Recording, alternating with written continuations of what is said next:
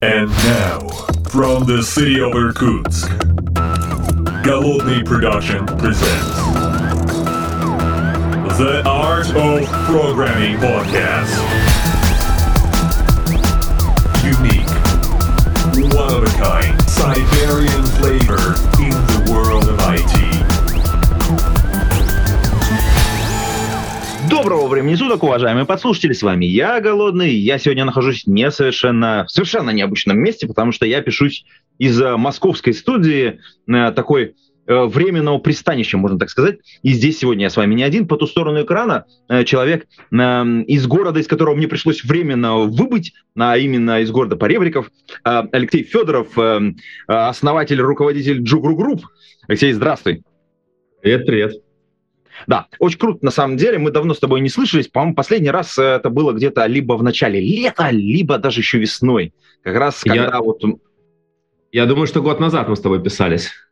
даже год назад, ну блин, Да, время. ну, ви- так, так общаться мы общались, а вот писались мы, по-моему, очень давно.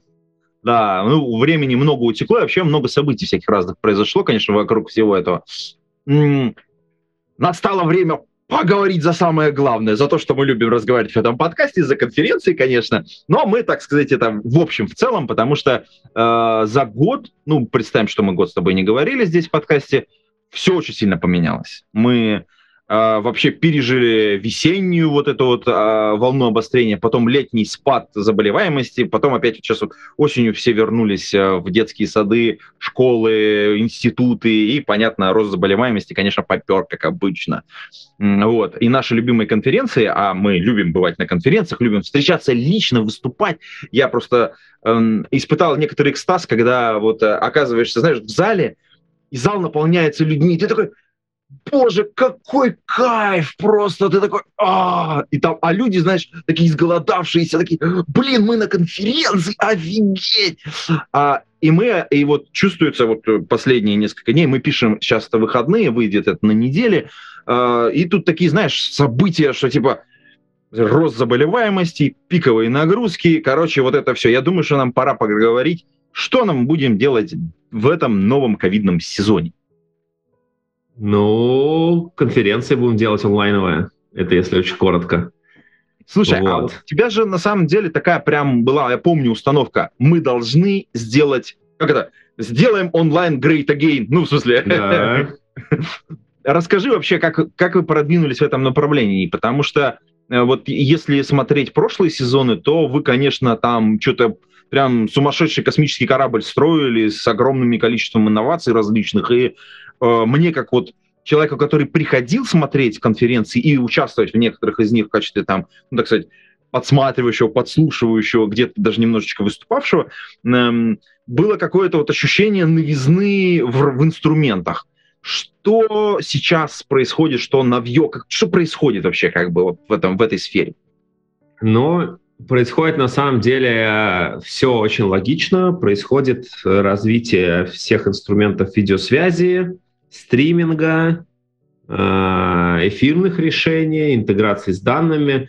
То есть я бы сказал, что у нас сейчас, если в прошлом году у нас все это было либо готовы, готовые, ну, как бы, готовые сервисы типа Zoom адаптировались к новым нагрузкам и новым требованиям, какие-то люди, э, которые имели какой-то опыт онлайна, пытались тоже эту волну, эм, не знаю чего, событий, переходящих в онлайн, и, и как они думали, денег э, оседлать.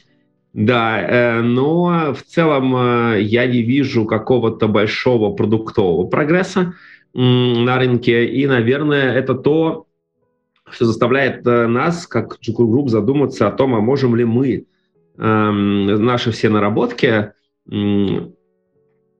превратить в продукт. Это очень интересная штука, потому что у нас есть вещи, которые сделаны хорошо. Э, у нас довольно неплохо сделан вот этот наш стриминг, он в 4К. У нас есть свой инструментарий, э, который там начинали делать Кирилл Толкачев с Севой Брекеловым. Ну, сейчас, наверное, Кирилл вот основной человек. Э, Это Speaker Room, это наша собственная система видеозвонков хитрая.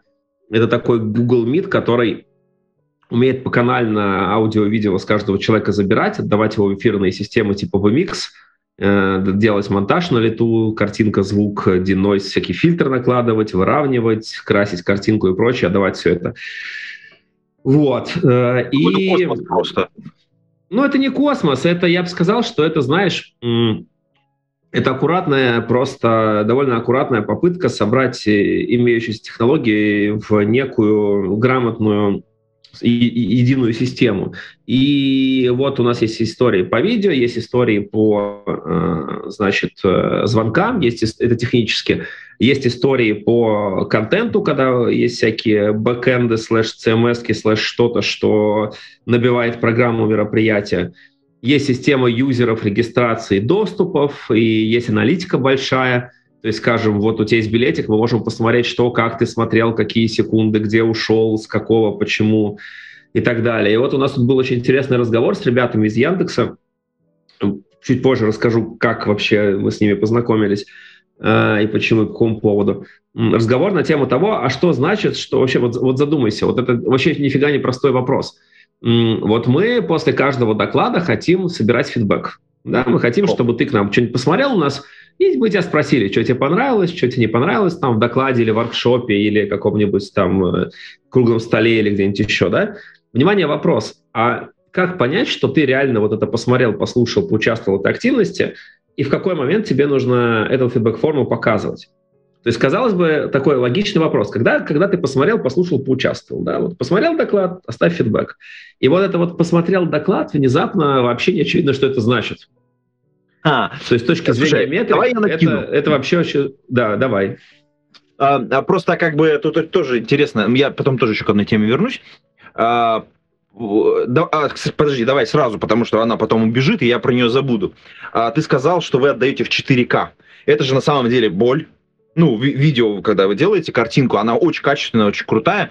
Э, мы тут проводили свою конференцию э, Яндекс Клауд, которая называется Яндекс Scale, и у нас там... Яндекс Scale, да, прекрасное да, мероприятие. Да, од, од, од, один из докладов, ну, то есть все остальные были в, он, в онлайн, прям писались, прям вот э, все люди участвовали и записывали прям на студии, э, я не буду говорить где, там мы огромное количество павильонов сняли, чтобы все снять, вот. А, эксперты, конечно, те, кто подсматривали, понимают, где это было, но тем не менее. А, но один из докладов у нас был заранее заготовлен, потому что это такой, ну, понятно, keynote, да, он был заранее отснят. А, и он в очень хорошем качестве. И мы прям, мы плакали, потому что вот это хорошее качество людям отдать невозможно. Мы смотрели Возможно. Я, ну, я не да, понимаю, да, почему да. невозможно, но поговорим про это, да. Да, да, да. Ну, в смысле, мы смотрели на огромном мониторе, офигеть, с, с огромным качеством, и, и прям, ну, то есть именно трансляцию, которую мы отдавали, и мы получали истинное наслаждение от цветов, от, э, от э, света, который там есть, от объема, который там создается, от звука, который классный, просто сумасшедший. А, а потом мы то же самое смотрели на YouTube и такие, блин, черт, он, ну, как бы он нас порезал очень круто. Ну, в смысле, как бы э, люди-то как бы там, если статистику посмотреть, на каких разрешениях экранов они смотрели, то есть они не видели вот, это вот, вот этого кайфа. Не, ну как, это как ты приходишь в кинотеатр, там огромный экран, вот этот звук объемный, ты такой, боже, и ты настоящий экстаз. А тут ты такой, типа, ну, люди там с разных устройств смотрели, ну, честно скажем, э, не все супер качественные, скажем, там, ну, прямо скажем, есть, э, так, ну, это понятно, когда у тебя большая аудитория, у тебя очень разная такая расплывчатая статистика, и в этот момент ты понимаешь, что ты сделал кайфовую работу, а насладились ей, ну, дай бог, 15-20% от людей. И вот это вот прям больно иногда. Ну, то есть ты такой, блин, можно было чуть меньше упороться по качеству. Ну, значит, здесь есть несколько моментов. А, момент первый – это как вы это пускали. То есть давай по порядку. 4К. 4К, кажется, вообще не проблема. Э, все плееры это поддерживают. YouTube поддерживает прием источников в 4К и стриминг в 4К. И, в общем, там нужно единственное, что надо поиграться с настройками кодеков и так далее. И все это спокойно делается. Мы делаем много даже в YouTube онлайн вот всяких шоу у нас выходит, ты знаешь. Да, да, да. По крайней Пусть мере, выходило, выходило еще э, до ну, осени. было, да. Да, да, да, да, летом, весной, там и весь прошлый год. И там почти все из них шли в 4К, и не очень понятно, почему сходу не удалось вам это сделать. То есть мы готовы проконсультировать. Второй момент – это действительно, когда ты готовишь, ну, у тебя есть, тоже, если ты именно с YouTube работаешь, у тебя есть несколько специфических историй э, о том, как тебе нужно это все настраивать. У тебя, во-первых, есть, кроме разрешения видео и количества кадров в секунду, у тебя есть некоторые специфические м- э, параметры видео, например, хромосабсэмплинг. Эм, эта история, она про то, чтобы тоже компрессировать видео, и устроена она вот примерно как и про что она. У тебя по умолчанию видео, вот такое классическое, то, что нас учат все в школе, там, в институте, это РГБ, да? Значит, у тебя сколько-то, когда ты говоришь про некоторую глубину пикселя, у тебя сколько-то бит на зеленый, сколько-то на синий, сколько-то на красный. Это классическая такая схема. Цветовая, ну, есть еще разные цветовые палитры, ты знаешь, есть всякие цмыки, которые да, там в принтерах да, используются, да. да, и прочее. Вот, но мы сейчас чисто про RGB поговорим, э, потому что все-таки у нас э, в основном все матрицы, они с RGB работают. И дальше есть такое интересное свойство, что человеческий глаз, он гораздо более восприимчив к оттенкам зеленого, чем к оттенкам красного и синего. Значит, это есть разные эволюционные теории, потому что типа люди там жили в э, джунглях, и для них вот различать цвета зеленого это было, знаешь, как для чукчи цвета снега потому что это вопрос выживаемости. И поэтому человеческий мозг просто адаптирован больше к изменению зеленого, чем изменению любых других цветов. И они сказали, ну хорошо, давайте мы будем отдавать зеленый в более как бы, высоком разрешении, а, ну, в смысле, вот глубину цвета более глубоко отдавать, а синий и красный сэкономим. И поэтому существуют разнообразные вот э, матрицы преобразования и дополнительного кодирования – которые позволяют тебе битность э, цвета уменьшать. Есть две стандарт, ну, то есть стандартная схема, просто есть некое преобразование. Это, знаешь, систему координат ты немножко меняешь. Вот есть стандартное преобразование RGB в, э, значит, э, CWB, WR, это, короче, ты передаешь зеленый компонент как есть, а синий и красный ты передаешь некими цветоразностными компонентами. И там есть типа тоже две схемы кодирования, одна называется 4.2.2, другая 4.2.0, а одна чуть побольше, то есть в первой ты тратишь, тебе нужно две трети от э, обычного RGB-шного трафика отдать, а второй тебе нужно половинку отдать. Вот, то есть если мы возьмем некое 4, 4, 4 и 12 вот этих так битиков, не знаю чего, условных единичек, то во второй схеме тебе нужно отдать их всего лишь 8, э, а в третьей всего лишь 6. И это позволяет фактически экономить трафик. Так вот, YouTube, он э, и вообще большинство плееров в вебе стандартно отдает 4.2.0, и поэтому, возможно, на препродакшене картинку, чтобы ее YouTube меньше пережимал и гадил, тоже нужно в 4.2.0 сначала перевести, а потом уже лить ее на YouTube. Или, то есть, если у тебя live продакшн, то сразу собирать 4.2.0, то есть в, код, в кодеках это настраивать, чтобы ютубский кодек э, не шел и не переделывал. Э, и второе, это если у тебя запись, то там есть так называемый режим премьеры, когда ты заранее все заливаешь, YouTube заранее твои видео обрабатывает, преобрабатывает и так далее, и потом ты в режиме премьеры пускаешь. В чем здесь разница? Здесь разница в том, что кодек — это всегда баланс между качеством, битрейтом и скоростью как бы latency работы, то есть сколько он времени уходит на обработку кадров, с какой задержкой он это делает. И если ты вот напрямую делаешь живой ивент, то у тебя, естественно, все, ну, ну и ты не хочешь иметь ну, большие понятно, задержки. Ну, это, это всегда, да. да, это всегда однопроходный кодек, который берет как бы какие-то последние там несколько там секунд и, исходя из этого, что-то как-то на лету пытается кодировать. Вот, а если у тебя, ты заранее YouTube загружаешь предзаписанный видос, и он у тебя там рендерится, и ты его потом включаешь в режиме премьеры, то он успевает с лучшим качеством все это прорендерить и лучше отдать. Как бы как это видно с точки зрения пользователя? У тебя, если ты прямым эфиром льешь на YouTube какой-то ивент, у тебя могут быть разные артефакты на картинке, но потом, когда пройдет сутки, ты уже свой ивент закончишь, там пройдут сутки, ютубовские сервера все это затранскодят, перерендерят, там исходный поток туда-сюда, то качество картинки будет выше, чем оно было вот как бы в режиме прямого эфира.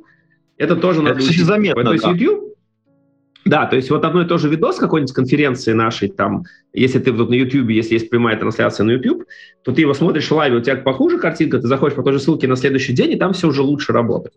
Вот, но это, это касается конкретного ютубовского пайплайна, их кодеков, э, их настроек и так далее, потому что YouTube это, конечно, консюмерский сервис, под очень простые вещи заточены, чтобы типа у стримеров не было головной боли. У нас, собственно, свое решение поверх AWS Elemental, и у нас мы, мы довольно гибко эти ручки крутим под себя. И если Яндекс делает scale, то, мне кажется, у Яндекса же собственные тоже видеопайплайны, И это тоже... Вы через что? Через YouTube делали или через э, вот себя? Э, слушай, я так был занят немножко другими вещами, поэтому я тебе да. сейчас э, прям подноготную техническую ну, не расскажу. Ну там да, но ну, мне казалось, что вот то, что то, те куски, которые я смотрел, там того же Сашку, это, по-моему, не Сашка был, там, по-моему, Макс Гореликов у вас был из М2. Вот, и Макса я смотрел, кажется, в Ютьюбе. Ну и вот в Ютьюбе, да, вы, видимо, на, наткнулись на все вот эти вот грабли, которые там есть, хотя оно, на самом деле, нормально совершенно смотрелось. Но да, если хочется 4К, вот нужно еще иметь некоторые особенности того, как вообще видео э, хранится и как оно кодируется, знать, понимать, и еще поэкспериментировать вот именно с YouTube, разные настройки YouTube. Мое предположение, что ребята просто плохо поэкспериментировали с разными вариантами работы с YouTube, э, и э, из-за этого были проблемы. Иной вопрос, а зачем вообще полезли в YouTube, когда у вас есть свой прекрасный плеер и свои все прекрасные системы? Вот это вот не очень понятно. Но, наверное, тоже были причины так сделать. Да, это были, были некоторые причины. Слушай, давай вернемся немножечко как бы к теме эм, конференции, потому что м, тут вокруг реально много всего происходит. Э, я, ну, мы просто как бы немножко отвлеклись на скейл, который имел место быть. Там, кстати, реально, я, наверное... Не, прекрасный ивент, кстати, да, кто, кто, я, я просто, это не на правах рекламы, да, потому что не секрет, наверное, что ты имеешь некоторое отношение к э, Яндекс Облаку, вот, но э, суть в том, что действительно много, я не могу сказать, что все было интересно, и были вещи, которые, ну, я все-таки не специалист ни в облаках, ни в скейлах, ни в девопсе, ни, ни, ни в бэкэндах, ни в чем. Вот, я реализатор вебов много лет. Но были прям очень интересные вещи. Вот мне действительно, я могу порекомендовать э, э, даже определенные, значит... Ну, мы ссылочки приложим, как доклады, я думаю, да? Что да, прям можно будет пойти посмотреть. Видео уже нарезаны, преобработаны, все, все хорошо. Вот. Но э, у тебя же свой целый парк конференций на самом деле, и ты делаешь их все на своей платформе. И вот здесь это тоже хороший вопрос. У тебя, во-первых, целый выводок огромный. А, ну, то есть вот сейчас осенний сезон по большому счету уже начался, мы как бы уже октябрь, э, в самом разгаре, и там впереди прям до декабря все полным цветом, огромное количество докладов. И если я понимаю, вы даже как немножечко перезабрели немножечко формат э, самих мероприятий, немножечко по-другому. То есть это не прям, что в один день все происходит, во-первых. Во-вторых, сам формат выступления у вас поменялся. Вот, вот эти вот изменения, они это ваша личная инициатива, эксперименты, или это история вообще глобальная, она в мире так же происходит? Это наша инициатива, э, в мире этого никто не делает. Давай я примерно расскажу, в чем идея. А, во-первых, все 20 год это был сплошной год нащупывания, нащупывания, что вообще такое онлайн, ивенты, как там сделать нетворкинг и все такое, как там правильно сделать участие партнеров, спонсоров. И это все до сих пор, как бы краткий такой highlight, это все до сих пор остается некоторой болью. То есть никому не удалось это суперэффективно делать. Но возникло много всего интересного другого. Uh, у нас были эксперименты со всякими 2D-игровыми механиками, которые мы прикрутили год назад. Мы еще покрутили их э, весной, но в итоге от них отказались, потому что могу долго рассказывать, почему, наверное, не буду. Ну, типа мы сделали некоторую двухмерную бродилку. Э, Кстати, которая... прикольная была, очень необычно. Да, в которой, в которой эм, ты, ты, двумерная игрушка в браузере, которой ты ходишь, если ты, ты там другие люди тоже ходят, можно подойти к спонсору на стенд, можно просто встретиться с какими-то людьми. Если вы находитесь на каком-то близком расстоянии друг от друга, несколько шагов, у вас включается аудио-видеосвязь. Э, это много кто такие вещи делает, есть такие схемы в ну, это, это сказать, довольно, довольно такой, несколько из продуктов, которые так делают. Такого типа вещи делает Google у себя на гугловых ивентах. Такого типа делают, эм, я уже даже забываю название, Спытял чат, там это механика такого а, ну, там можно отодвигать, перетаскивать, да, да, да. Да, и, и, и есть еще многие другие ребята, вот есть прямо, э, которые очень похожие делают решения, я уже забыл, ну, онлайн-играх, они все называются. Да, да, да. Ну да, в общем, в общем, не суть. Это, в общем, не то, что была новая идея, но мы, наверное, мы с этим поигрались, но потом мы не поняли, как из этого сделать реальную боевую механику по нескольким причинам. Во-первых, не очень много людей все-таки пока готово было э, вот именно включать вообще аудио-видео, и не у всех это было с хорошим качеством. Там было довольно много багов, потому что мы тогда только-только начинали заниматься WebRTC, а все это голосовое видео взаимодействие делается поверх WebRTC а, и мы только разбирались с этим всем, то есть мы еще качество не смогли сделать, потом э, там нужно было серьезную админку, какой-нибудь Вася Э, ушел, э, значит, с конфы, забыл все выключить, у него все работает, у него играет какая-то музыка, соседи сверлят дрелью, а он не выключился, типа, что с ним делать, выкидывать его, не выкидывать. Потом поиск людей, нетворкинг, там очень много-много было проблем технических, почему и продуктовых, почему как бы сходу это не очень полетело. Этим надо было очень серьезно заниматься, но мы решили вообще от этой концепции избавиться. Но мы заметили несколько других вещей, довольно ага. интересных. Значит, первое, у нас была довольно жесткая сетка, выровненная по времени. И мы увидели следующую, например, историю. Вот ты, например, выступаешь у нас на конференции, заканчиваешь доклад. И если мы знаем, что твой доклад идет, например, с 16.00 до 17.00, а ты закончил в 16.50, то мы, как бы у нас написано, с 16 до 17 доклад, в 17 начинается дискуссия. 10 минут тебе какой-то модератор или эксперт начинает либо свои вопросы задавать, либо если интересные вопросы в чаты, он начинает из чата задавать вопросы. И мы заметили, что аудитория начинает потихонечку уходить. То есть, когда вот вы, ты знаешь, вот на живых конфах тоже, когда начинается сессия вопросов-ответов, народ такой ну, встает да. и начинает как бы двигаться. И мы провели эксперимент, мы на, каких, на каком-то из летних джугов, по-моему, с Олегом Нижниковым, он про скалу рассказывал, там Юра Артамонов, который был модератором, он принял прикольное решение. Он такой, типа, а давайте, вот не будем задавать вопрос в эфире, давайте сразу пойдем в дискуссию. Все такие... А, чтобы сразу все начали, начали Да, задавать. и такие, типа, ну ладно, ну типа, ну давайте, да, ну давайте. Вот, херах, и там что-то у нас в зуме оказалось человек 60 или 70 сразу резко, то есть там типа два или три экрана, ну, типа пара экранов в зуме точно было людей, и там были какие-то довольно прикольные ребята, вот там, не знаю, SEO JetBrains, Макс Шафиров, например, да, был. Я просто помню, почему-то у меня светился прямо Э, в левом верхнем углу, хотя вроде как это в зубе нету э, истории про то, что по, по грейдам людей в JetBrains мы их в топ, э, значит, поднимаем, да? Ну, это, кстати, ну, вот. ну, в общем, какие... хочется, кстати, вот кого-то... Да, я да, я да, бы да, хотел да. наблюдать за какими-то людьми, и, блин, их нет да. Да, на экране, это прикольно. В общем, да, и это, и это сподвигло нас в сторону того, что надо на самом деле сразу уходить в Zoom, как только закончились, э, как только заканчивается доклад. То есть может один вопрос оставить, но в целом всем бежать услов, в условный Zoom. И это такое первое большое нововведение, которое есть.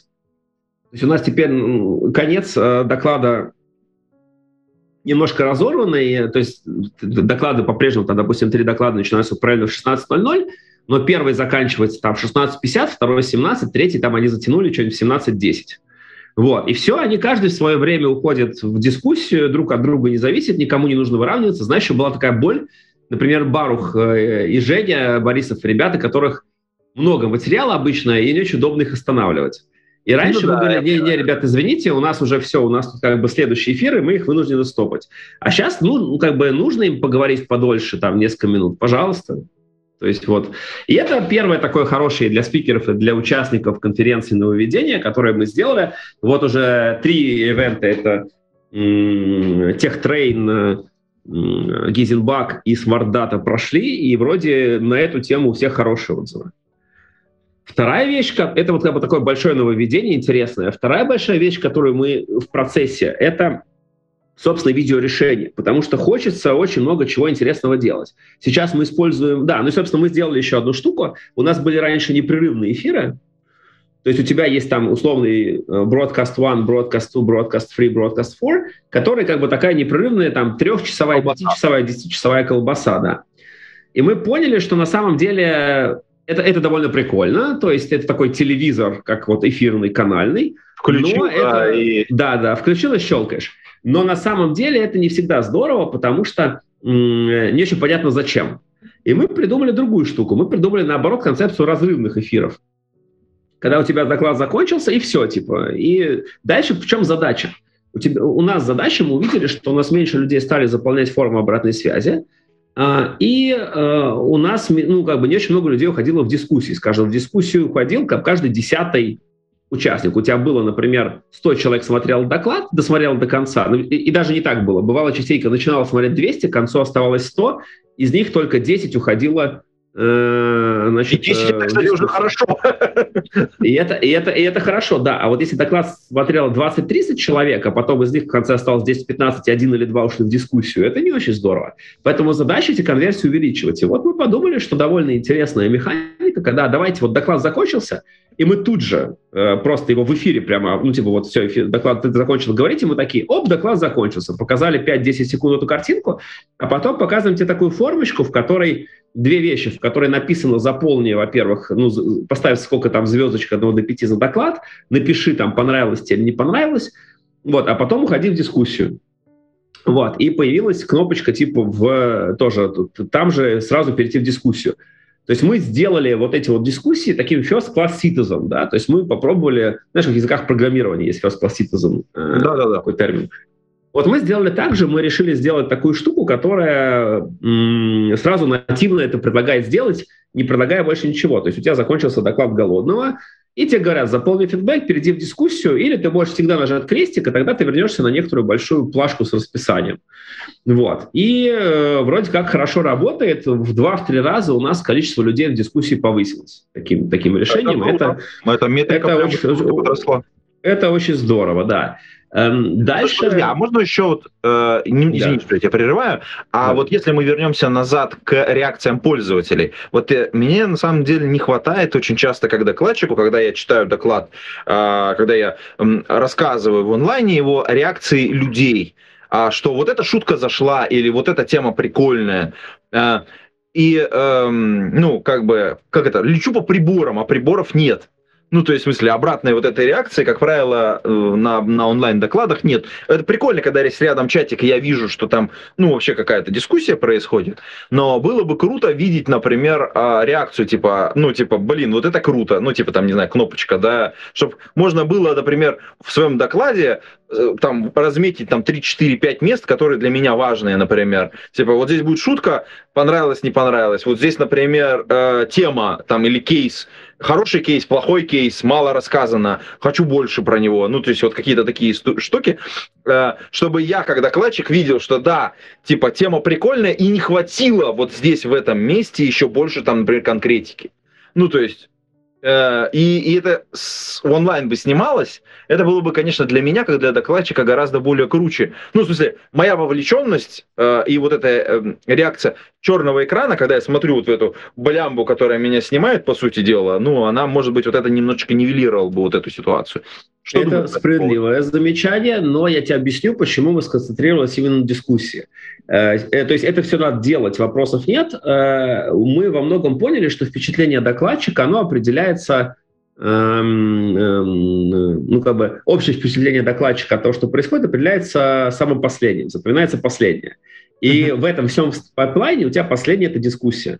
И вот даже если у тебя ты, ты, ты был не очень доволен в течение доклада, у меня такое было несколько раз, когда я рассказываю доклад, и мне кажется, что я вообще типа мимо аудитории. То есть какие-то вопросы задают либо тупые, либо вообще не задают. И ты такой, что за говно я рассказал? Вообще мимо. А потом, типа, два часа тебя, там, сначала у тебя 30 человек, потом 25, потом 20, потом 15, а потом через два часа у тебя садится голос, ты говоришь, чуваки, сорян, кто хочет, пошли в кафешку пить кофе, потому что я, типа, задолбался уже два часа вам отвечать. Я очень четко эти ощущения помню, что... И у меня было наоборот, когда я на следующий год на той же конфе выступал, мне задавали какие-то реальные вопросы из зала, что-то еще такое было. Я думаю, ну, блин, сейчас вообще будет крутяк. А после ко мне подошли три хромых инвалида, мы с ними 10-15 минут поговорили, они разошлись. Я такой, what the fuck. Ага. Вот, поэтому сложи... вот у меня очень четкое, возможно, это какой-то байс, но у меня сложилось четкое ощущение, что все-таки дискуссии важнее, и поэтому им мы уделили э, главное внимание сейчас. И как бы дальше еще два, два момента, которые стоит рассказать. У нас есть расписание некоторое. Кстати, на скеле оно было вот очень похожим образом вы сделали, но у вас было все типа на 4 выровнено. Ну э, да, у нас пришлось да, немножечко, да. так сказать, под... Не, не, это нормально. А, а, а, а мы сделали систему, у нас еще же есть всякие партнерские активности, есть еще всякие дискуссии, которые от хок там от программного комитета, есть всякие эфирные студии, которые вообще не про доклад. У нас количество активности в единицу времени гибко меняется, мы сделали такую гибкую сетку, Эм, знаешь, как у кинотеатров онлайновых, да, у Netflix, uh-huh. у, я, у Кинопоиска HD и так далее. Это, конечно, людям тоже пока бомбит, потому что они плохо понимают, что во сколько начинается, но тут надо либо нам это с точки зрения UX доработать, либо нужно, чтобы люди просто адаптировались к этому и поняли немножко, мы тоже на это все на фидбэке внимательно смотрим. И мы сделали еще такую штуку, что все активности, которые у нас живые в расписании, они у нас в некоторый топ поднимаются, у нас есть наверху на самом, над расписанием, некоторая плаша, которая называется, ну, типа, сейчас в эфире, да? О, это, это прикольно. история про то, да. да. То есть у нас все, что идет в эфире... Ты можешь сразу прямо туда прыгнуть да. и, и ворваться, это круто. Да, и, и, и мы еще для каждой, вот, то есть у нас, представь себе, такой, значит, есть онлайн-кинотеатр, такие карточки, Значит, они выпрыгивают, те, которые в лайве выпрыгивают в топ, и ты в них прямо видишь статус. То есть ты можешь прямо увидеть, что вот сейчас идет доклад, а вот здесь идет дискуссия, а вот здесь идет какая-то, например, воркшоп от партнера. И ты прям это увидишь сейчас в эфире, типа, вот здесь еще идет два доклада, вот тут продолжаются две дискуссии, а вот здесь еще какая-то партнерская активность. У тебя все это прямо в отдельной панельке на самом верху высвечивается. И суть в том, что когда ты типа вот что-то смотришь, тебе не нравится, или у тебя что-то закончилось, ты крестиком закрываешь эту активность, и ты сразу в этом, как бы в даш дашборде видишь, что сейчас вживую происходит. Это тоже, конечно, сильно-сильно помогает. Ты можешь сразу, например, присоединиться к какой-то дискуссии. И последнее, что тут как бы, на чем мы работаем, вот если вот про эту технологическую часть завершать, это то, чтобы заменить Zoom на собственное, на собственные видеозвонки в браузере. Это и там очень много чего можно делать, из приоритизации, вот то, о чем ты говоришь, и фолловить конкретных людей – и еще определенные другие вещи делать, и, конечно, собирать метрики, то есть понимать о том, э, сколько человек смотрит видео и какое, и где мы сейчас уже можем понять, но вот сколько людей в дискуссии, какая там динамика этой дискуссии, как они приходят, уходят, нам, конечно, в Zoom это очень тяжело делать, поэтому, когда мы такое решение собственное браузерное прикрутим, мы сможем э, получить нормальную аналитику по дискуссиям и уже исходя из этого нормальным продуктовым образом э, понимать, куда это все двигать.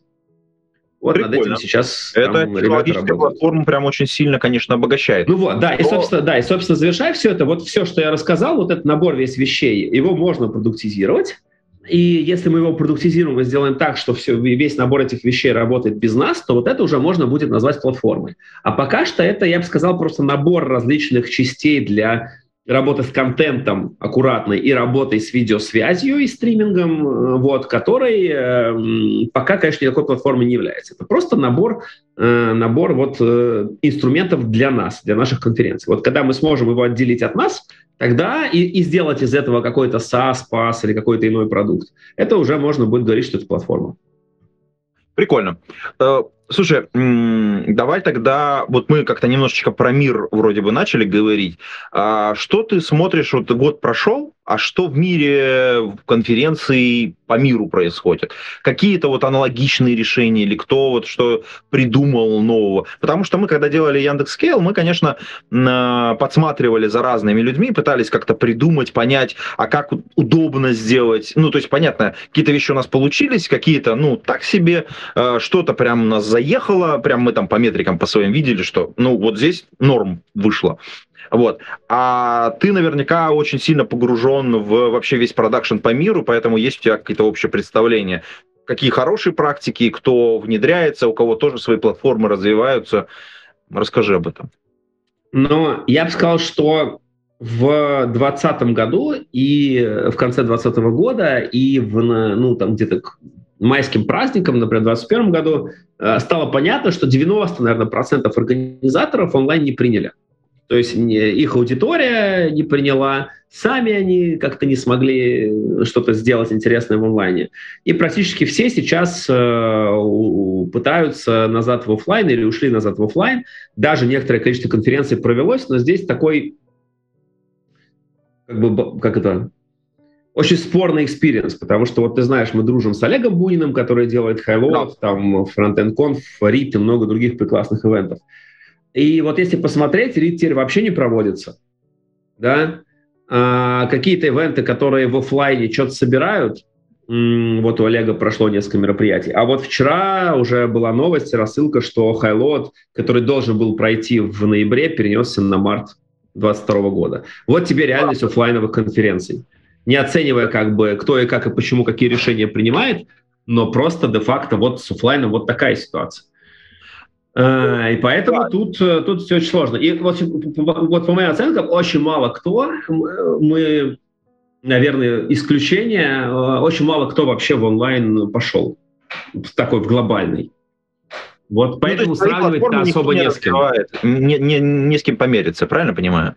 Ну, как бы есть определенные ребята типа Хопина, которые что-то, у которых какой-то продукт есть, и даже они очень модно выстрелили, они получили сначала там что-то 200 миллионов инвестиций, потом они за 40 купили StreamYard, и там, ну, в общем-то, довольно интересные ребята, мы будем на них, наверное, зимой внимательно смотреть, а, чего StreamYard у них есть. Плохой чего, продукт, да, согласен ну, StreamYard хороший продукт, вот их купил Хопин, и я вот единственное, что я не понимаю, стал ли после этого, вот это, год уже или полгода прошло, стал ли StreamYard хоть на йоту лучше после этого? Я не, не очень активный пользователь, я мало понимаю.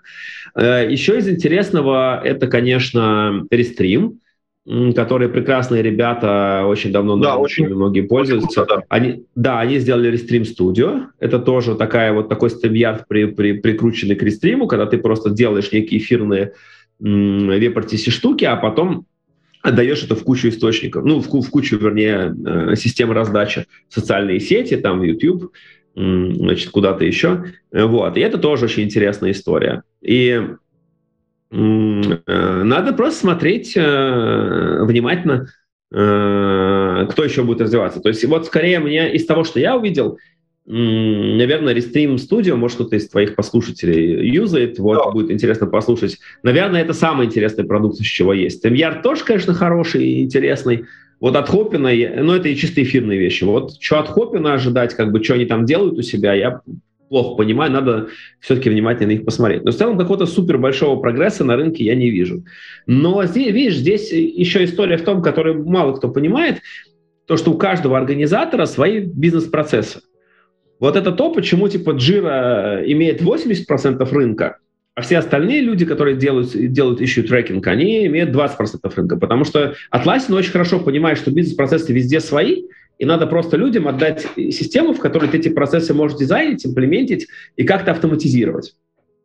А все остальные пытаются, типа, ну, во всех остальных как-то моделирование процессов и работа с кастомными кастомизацией, это какой-то не first class citizen. И это, конечно, для них большая боль, потому что насаживать людей на, на какие-то дефолтные процессы, это, ну, как бы, это значит загонять себя в рамках инструментов, да.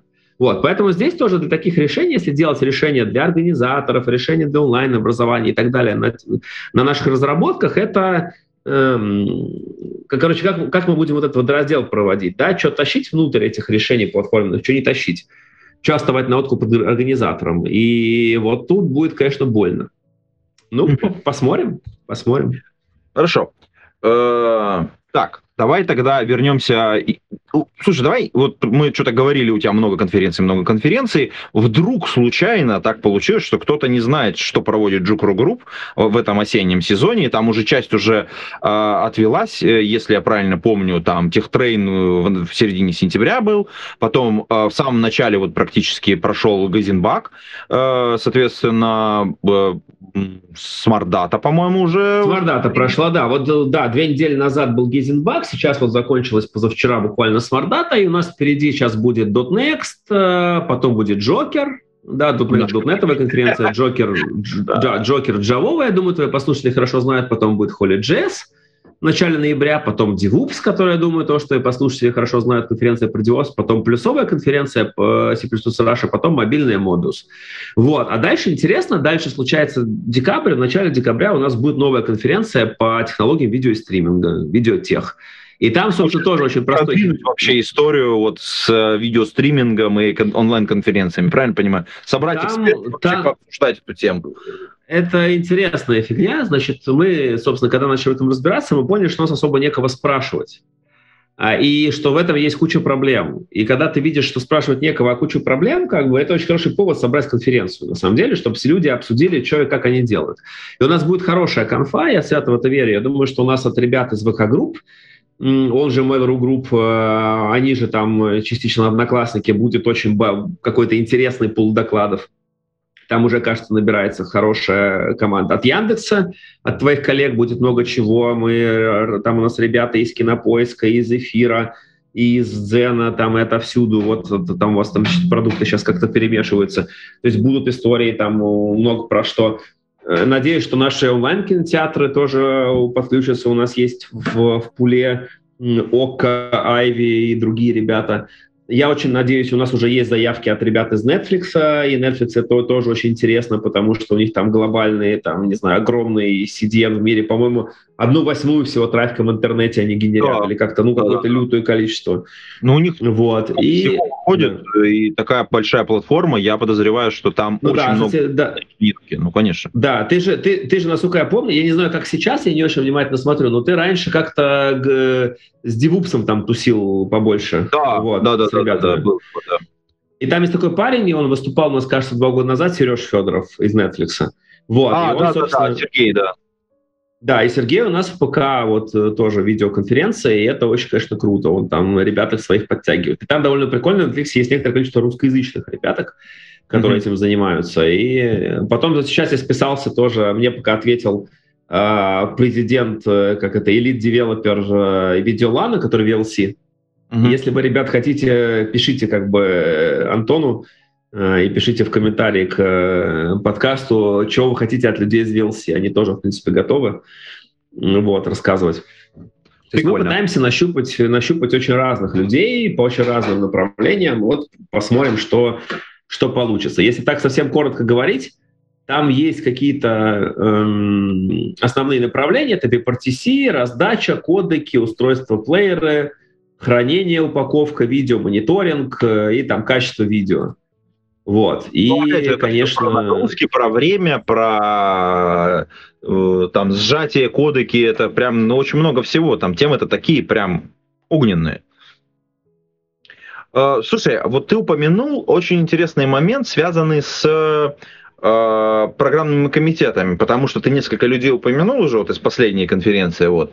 Вообще у тебя же вот с этой большой линейкой, ну, честно говоря, огромный ну, такой парк людей с очень разной экспертизой, причем в очень разных технологиях. А как вообще э, с точки зрения бизнес-процессов ты вот ими, э, с ними взаимодействуешь? Взаимодействие с программными комитетами, но э, когда идет, когда идет создание новых конференций, я в них плотно участвую, просто как член программного комитета, как скажу, с видеотехом. А вообще есть просто стандартные построенные процессы. Э, мы пытаемся относиться к, знаешь, к членам программного комитета как эм, мы прекрасно понимаем, что это внешние люди с внешней экспертизой, э, значит, и как бы это сказать по-русски, эм, ну, как э, к, к неродным, но одновременно мы пытаемся относиться к ним как к родным, то есть как к собственным каким-то тоже сотрудникам. Это вот такая, конечно, шизофрения, но здесь э, в целом это некоторые команды, можно относиться к этому, к некоторой команде, просто с точки зрения организационного, это некоторые команды, которые не, не то, что подчи... они вообще тебе не подчиняются, но они но с ними хорошо построить взаимодействие. Это знаешь, это, это похоже, когда в больших продуктах эм, есть другие команды, на которых ты как бы не имеешь влияния такого жесткого, то есть есть влияние, но у тебя нет жесткого никакого контроля за ними. И вот считай, что это как взаимодействие с соседней командой. Вот, наверное, ну, приходится договариваться, короче. Чего приходится? Договариваться, я имею в виду, приходится. Ну, ну смысле, конечно, там... да. То есть приходится договариваться. То есть если ребята, у, у них есть свое мнение, у нас есть свое, и мы, да, пытаемся договариваться. Вот я бы сказал, что, наверное, это как соседняя команда. Вот я, я бы вот так к ним относился.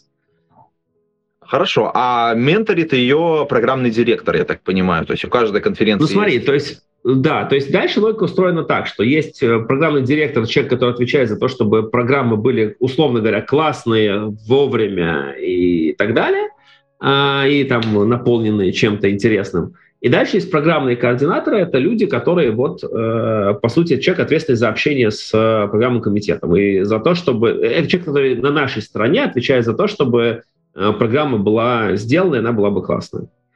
Вот. Mm-hmm. Но, да, надо понимать, что это, знаешь, как у, у Рейнвотерса про пасти котов. Что ну, там да, да, да, да. клевые чуваки, но они как бы такие очень самостоятельные сами по себе. И поэтому я не могу говорить о том, что координатор это какой-то там руководитель или тимлит или что-то такое. Нет, координатор это скорее такой вот, э, там и слово такое, которого в айтишном бизнесе нету, координатор. То есть это, это ровно означает, что довольно сложно провести аналогию с чем-то нам там э, знакомым. Но это вот такой, да, полу, полутимлит, но при этом без технических компетенций, полупроектный менеджер, потому что все-таки главный артефакт — это программа, которая должна быть, а, качественная, б, э, доставленная в срок, и в еще какими-то нормальными ресурсами. То есть это чистый project management вообще в явном виде, да, то, то, то чем там продуктовый менеджмент отличается от прожектового менеджмента, да, это прям проектный менеджмент. Вот. И вот получается как бы такая вот, э, такая вот странная история. Поэтому это сложная позиция и нервная позиция. Да, я да, А дальше с точки зрения... Отваливаются да. спикеры, и кого-то надо... Ну, конечно. Там, ну, в общем, целый... Ну, конечно, да, да, да. Вот. А дальше с точки зрения бизнес-процессов что? Ну, вот мы поговорили, процесс, основные процессы, это, конечно, процесс работы с докладчиками, формирование программы, от получения заявки и пинания людей, чтобы они эти заявки подали. То есть получение заявки – это не точка входа. Точка входа – это попинать людей, чтобы они подали заявки. Это самыми разными способами происходит, и рассылками, и личными какими-то контактами, и через деврелов в компаниях. Ну, там типа миллион есть э, точек входа. И через знакомых, да, там условно. Эм, это, это то, как э, все это начинается, а все заканчивается тем, что дальше там доклады проходят отбор, попадают в программу, происходит обмен фидбэком, э, и все заканчивается тем, что мы как-то вот вежливо должны с человеком попрощаться, сказать спасибо тебе большое за доклад. Вот. И это все такой длинный процесс. И там на самом деле есть э, контентные бывают не только доклады, бывают воркшопы, бывают круглые столы, бывают какие-то студийные, в данном случае, эфирные активности. У них у всех чуть-чуть по-разному устроен бизнес-процесс, но в целом это все такое, такая одна группа процессов. Вот. И там еще есть тулинг разнообразный, тулинг. У нас есть так, такие решения, типа спикер, э, знаешь, есть CRM, это Customer Relationship Management. Да, у да, нас да. есть такой внутренний проект, который в Jira называется SRM, это такой Speaker Relationship Management. И это похожая, в принципе, система, когда у тебя, ну, типа, в идеале же, на самом деле, э, когда люди говорят CRM, они подразумевают систему. А на самом деле CRM, вот если ты задумаешься, что такое Customer Relationship Management, это вообще-то не система, это процесс, да, это процесс э, управления взаимоотношениями с клиентами. А в нашем случае это процесс управления взаимоотношениями со спикерами. И это тул, в котором, да, в котором у тебя есть доклады, заявки, программы, оценки, программные комитеты, там расписание и все-все-все-все. Вот это вот э, то, э, таким, такого типа тулингом у нас устроена там автоматизация. Вот операции поговорили, про инструменты поговорили, про людей поговорили, кто такой программный координатор, и возглавляет всю эту деятельность программный директор. У него задача это, ну я говорил уже, да, чтобы все, да. все, все это вместе летело и работало.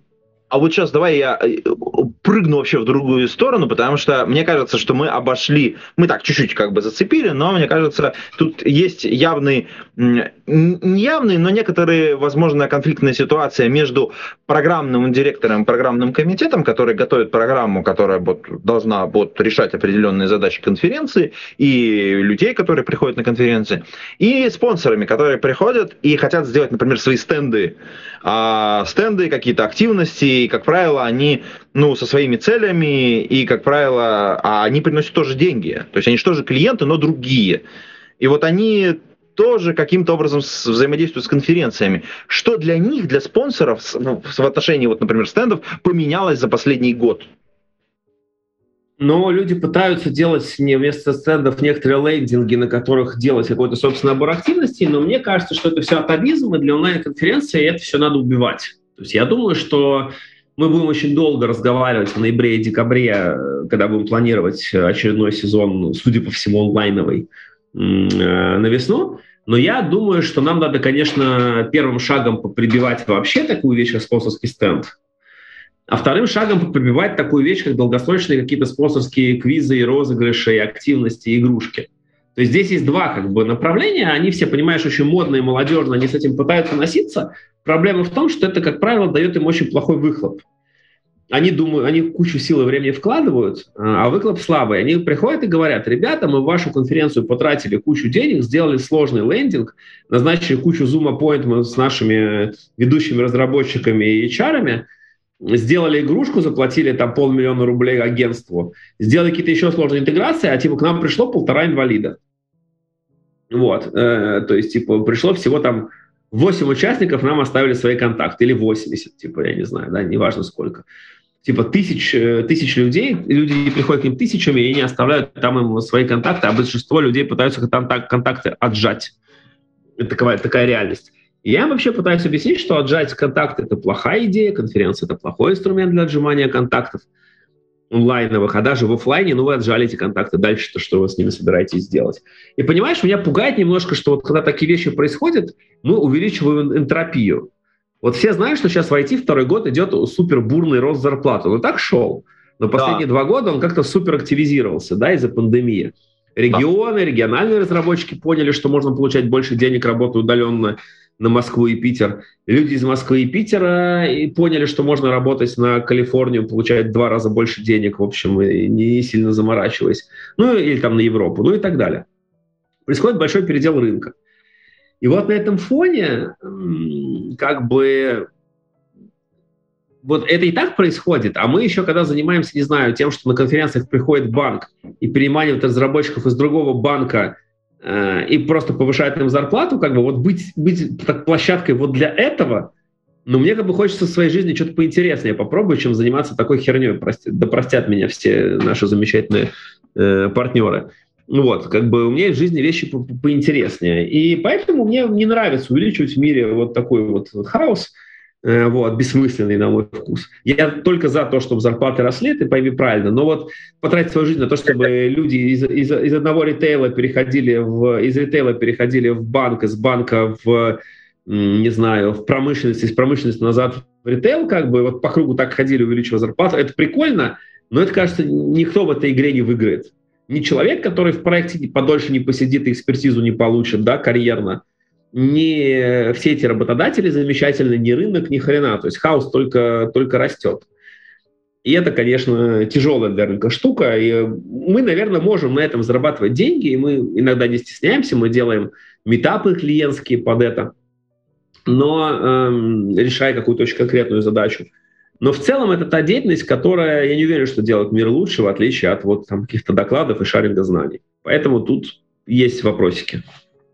Короче, э, эта эволюция еще нас, так сказать, догонит, и да. мы, скорее всего, вот в следующем да, году есть...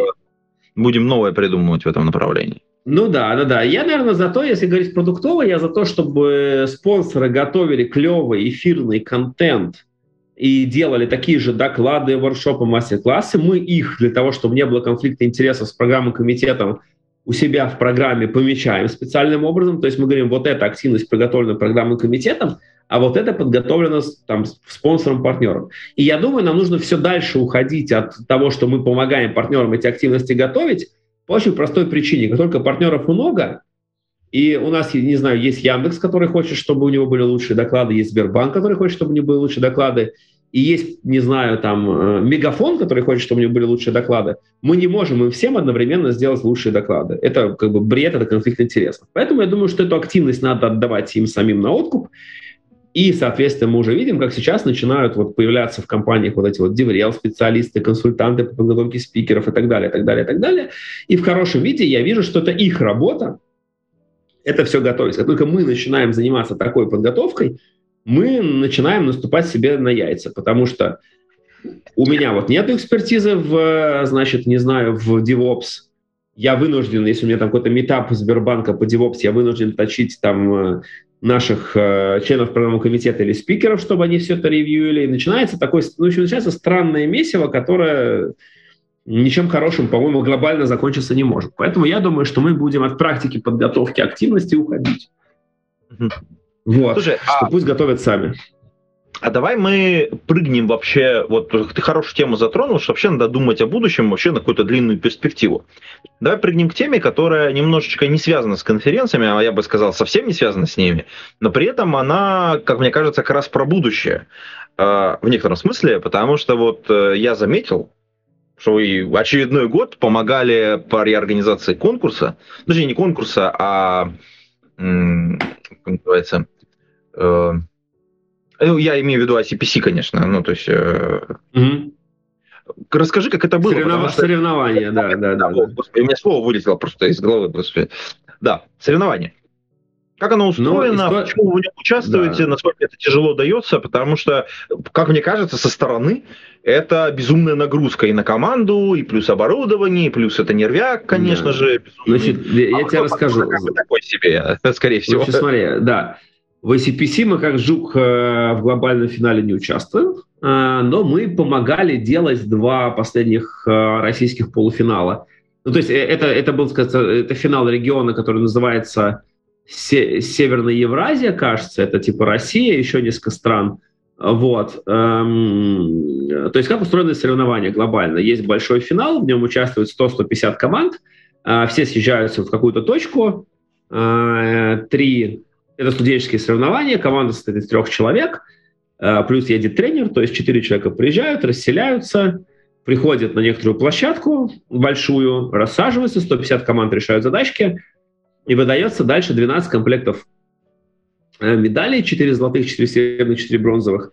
Значит, э, как это суммируется? Э, первое, там вот в последнем финале было 15 задачек, и в первую очередь выигрывает тот, кто больше задачек решит. И есть дальше среди решивших одинаковое количество задачек есть дополнительные показатели. Это штрафное время. Как считается штрафное время? Штрафное время – это время, за которое ты решил задачу, всего у тебя есть 5 часов. Если ты решил задачу на 74-й минуте, и тебе система ее зачла, то тебе ты получаешь 74 штрафных балла. Решил за, на 122 минуте, получаешь 122 штрафных балла. Плюс за каждую неправильную попытку, то есть попытку, которую ты решил, послал в систему, но она не прошла авто, автоматические тесты, то есть выдавала неправильный ответ, или не компилировалась, или превысила лимиты по времени, или по памяти, или еще что-нибудь такое – или дала неправильный ответ, э, тебе еще отправляется, по-моему, 20 штрафных минут. То есть есть некая система штрафных баллов. Вот, соответственно, вот 100 э, команд было на последнем финале, порядка 100, и вот э, сколько-то из них получили, получили медали. В общем, и дальше есть вот как есть система, которая, как попасть в эти 100-150 финальных команд, это система региональных финалов – ну, вот мы в региональном финале немножко участвовали. Есть система региональных полуфиналов, четвертьфиналов, 1-8 финалов, ну, в общем, так далее. Команды — это вузы. На определенных соревнованиях вузы могут представлять много команд, а, а в финальные соревнования не больше одной команды от вуза. Вот, собственно, вот такая большая иерархия. Я в этом всем участвовал еще много, 15 лет назад, будучи студентом. Мы, по-моему, выходили то ли в региональный четвертьфинал, то ли в региональный полуфинал. В региональном финале мы никогда не участвовали. То есть я был так себе олимпиадным программистом. И, а потом я вернулся к этой теме много лет спустя, когда года четыре назад Рома Елизаров предложил мне поехать к ним, ну, я уже, мы уже тогда занимались трансляциями и видео и так далее. Рома Елизаров, он, кроме того, что руководит Kotlin JetBrains, сейчас он еще и много чего другого, он человек и пароход, и в частности он э, руководит эфирной командой на ICPC, то есть командой, которая делает прямую трансляцию соревнований, команда называется ICPC Live. И я вот съездил в эту команду гостем э, пару раз, просто первый раз, я, по-моему, был в Китае в 2018 году, я комментировал соревнования. Э, второй раз я ездил в Порту в 2019 году, я там уже был полукомментатором, полуинженером, то есть я часть инженерной задачи делал. А в этом году вот соревнования закончились буквально полторы недели назад. Был финал в Москве. И я там уже ничего не комментил, я там был инженером команды. Вот, собственно. То есть э, это не Джук особо в этом не участвует, э, просто я там считаю, что это волонтерство. У меня вот есть некоторый опыт в трансляции, видео, стриминге, кодеках, VMix, OBS, плагинах, NDI, SRT, э, значит, RTSP и всяком говне. Ну и поэтому я просто вот член команды, инженер Я команды. Я за эту тему, ребята, да. Разрешите вам пояснить, ну, да. Не, ну да, ну да. То есть я пришел с некоторым своим опытом, плюс еще мы, поскольку довольно много сейчас вот делаем уже специализированную погода лайф, у меня появилась еще какая-то история. Комментировать там и без меня есть кому, есть люди, которые гораздо лучше меня знают всю, всю эту историю с э, тем, кто там что, как, кто такие алгоритмы, задачки, структуру данных, кто там фаворит, кто аутсайдер, кто приехал, кто не приехал, в какой форме и прочее. Там есть аналитики, там ну, сделать трансляцию, ты знаешь, это как Формула-1. Там сложность в том, что если ты вживую приходишь на кольцевые гонки, мимо тебя просто проносятся машины ревущие, воняющие и забрызгивающие тебя всяким говном с трассы. Вот. И как бы и ты такой сидишь, и просто мимо тебя проносится. Но когда ты смотришь по телеку, у тебя есть куча инфографики, у тебя есть комментаторы, у тебя есть разные а, шоу, кто кого обог... Да, вот есть куча аналитики. И, и собственно, когда команда Рома Эльзарова пришла, они сказали, ну давайте мы сделаем Формулу-1 из соревнований. И у них тоже есть все это. У них есть разные дашборды, у них есть контент-менеджмент-система, контест-менеджмент-система, которая занимается тем, что от нее забираются события, какая команда какую задачу послала, на какой минуте, как эта задача проходит решение. И вот все это, типа, всю, всю эту большую э, инфографику мы поверх э, картинки выдаем в эфир. Плюс у нас есть куча камер, у нас есть камеров, порядка 10 источников, это ручные камеры, стационарные камеры, ПТЗ-камеры и прочие разные, которые стоят по площадке. Плюс мы еще можем подключиться к каждому участнику на вебку, и посмотреть их как бы, ну вот глазами, что они там прямо сейчас делают. За каждой командой можем наблюдать. Можем в рандомное время подключиться к экрану участников, посмотреть, какую задачу они решают, какой код они сабмитят, и тоже все это проанализировать. То есть, ну, типа, у нас довольно много разных инструментов. Ну, в целом, прикольно, прикольно сделано, все, что можно сказать. Слушай, очень круто. На самом деле, все равно каждый раз, когда я наблюдаю за такими вещами, я понимаю, насколько э, сложно организационно сделать. Ну, казалось бы, да, это, это просто соревнование. Но на самом деле нет. Это вот э, сейчас, кстати, э, примерно то же самое происходит, э, когда сейчас пытаются по-новому перезабрести вот эти соревнования для онлайн-игр, когда вот собираются команды, и, соответственно, ну, это киберспорт так называемый, да, где, по сути дела, делают примерно то же самое. Э, при этом они, как это, стараются новые практики придумывать.